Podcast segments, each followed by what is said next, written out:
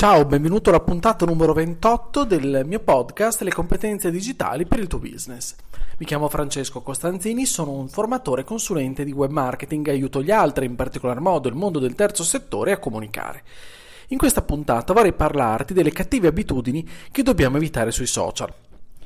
Guarda, lungi da me voler fare il maestrino, però lavorando con i social mi imbatto spesso in atteggiamenti e credenze davvero fastidiose oltre che controproducenti ed errori che io stesso ho commesso e che magari ogni tanto può anche capitare di, di commettere di nuovo, magari sbadatamente. Così ho pensato di ricordare a me e quindi anche a te che ascolti alcune cattive abitudini ragionando in ottica di business o comunque di promozione, anche mm, per quanto riguarda eh, la nostra comunicazione, se tu sei un'associazione oppure se invece ehm, sei un'azienda, e quindi non di utilizzo personale della piattaforma. Inizio con questo una sorta di elenco. Il primo, la prima cattiva abitudine, diffondere costantemente messaggi commerciali. Questa è la regola delle regole, ma non è ancora chiara a tutti. È inutile utilizzare le nostre bacheche social come delle vetrine, non serve davvero a niente. I social non amplificano i messaggi indipendentemente dal loro contenuto. A nessuno, a nessuno di noi, pensa, ci interessa vedere il volantino commerciale su una bacheca e quanto più invece vedere un contenuto utile, interessante, che susciti una risposta emotiva o comunque mi coinvolga, mi intrattenga. Guarda, non ti fidi, misura quanto i tuoi volantini promo siano efficaci quando li posti sulla tua bacheca. Attenzione però, non sto dicendo che la parte commerciale non ci debba essere, però non è questo il modo di esprimerla. Secondo punto, riempire i messaggi di hashtag. Ad esempio, parliamo di Facebook, è facile trovare messaggi illeggibili e incomprensibili a causa di un utilizzo malsano di hashtag. Il post magari è stato oppure è stato, scusami, condiviso automaticamente, ma era nativo di Instagram. Prova a pensare, capita di vederli su Facebook. E sono illeggibili e comunque contengono degli hashtag che vanno benissimo, vanno benissimo per Instagram, non per, altro, non per Facebook. Oppure perché pensiamo che mettere il segno del cancelletto davanti a qualsiasi parola renda cool il nostro post, lo renda molto fico. Non è così.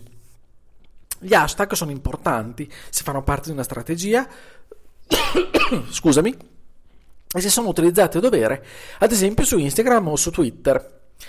Su Facebook si possono anche utilizzare in modo coerente, facilitando la traduzione di senso di ciò che scriviamo e non complicandola, anche se c'è chi li sconsiglia.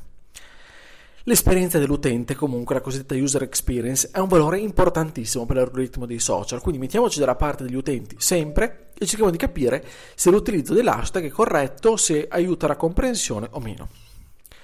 Terzo punto, Postiamo quando abbiamo tempo.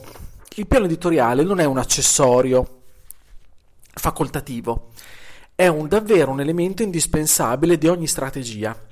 Non si posta quando si ha un minuto di tempo, ma si organizza un piano, un piano complessivo che sia mm, che ricomprenda tutte le pubblicazioni distribuite nel tempo a seconda dei nostri obiettivi, una vera e propria tabella di marcia. E non essere costanti sicuramente non ci aiuta. Poi bisogna postare bene, non è bene oltretutto spammare in continuazione, ma vedrai che eh, mettendoti a tavolino ragionandoci su, non ti verrà la voglia di programmare un post in 5 minuti della stessa giornata. Quarto punto, postare immagini inappropriate. Beh, guarda, ogni social, lo sai bene, ha le sue regole. Per ogni social l'immagine, l'immagine va ottimizzata. Ogni immagine, oltretutto, è una proprietà di qualcuno, facciamo grande attenzione, è facilissimo violare il copyright. Un'immagine trovata attraverso Google non vuol dire che la possiamo usare, ok? Facciamo tanta tanta attenzione. Oltretutto facciamo anche attenzione alla privacy degli altri, ok? Quindi quando vogliamo postare foto di altri chiediamo sempre loro il permesso di farlo. Bisogna imparare ad usare contenuti che vengono detti Creative Commons oppure che siano di nostra proprietà. In quest'ultimo caso, comunque, se scegliamo le immagini con delle persone, dobbiamo sempre avere il loro consenso. Quinto punto, voler essere simpatici a tutti i costi. Guarda, eh, lo so per primo perché non credo di esserne capace e quindi, siccome bisogna essere capaci di far sorridere le persone e bisogna essere originali nel farlo, non dobbiamo farlo tutti e per forza. Ok? Quindi stiamo molto attenti, non dobbiamo essere dei musoni digitali, però facciamo attenzione a non trascendere, a non essere quello che non siamo. Per fare business dobbiamo essere professionali, è vero, sicuramente, dimostrare serietà, affidabilità, però anche in un certo modo cercare di coinvolgere, quindi essere empatici, mostrare comunque gentilezza, simpatia in un certo senso, ma fino nei limiti, ok? In quello che siamo capaci. Non è detto che scegliere il tono comunque della confidenza massima e lo slang locale sia funzionale o ci renda più appetibili, quindi anche dall'altra parte dobbiamo fare attenzione. Dobbiamo studiare bene il nostro target e parlare in un linguaggio chiaro e comprensibile che sia accattivante proprio per lui. Ultimo punto, per comunicare usa l'empatia. Guarda, se non ti sai rapportare alle persone, lo capisco. Ci sono delle persone che appunto non si sanno rapportare agli altri. Guarda, allora lascia stare, non comunicare, non, non può essere tu a farlo. Perché se non lo sai fare nella vita reale, non lo saprai fare sui social. Se non hai quella tendenza all'empatia, non va improvvisata, non sarai assolutamente credibile. Lascia fare ad altri. Beh, ecco, questi sono solo alcuni dei consigli, alcuni degli errori che ho trovato in, eh, nella mia esperienza professionale di questi anni. Non, chiaramente non risolvono tutti i problemi, però possono essere un inizio.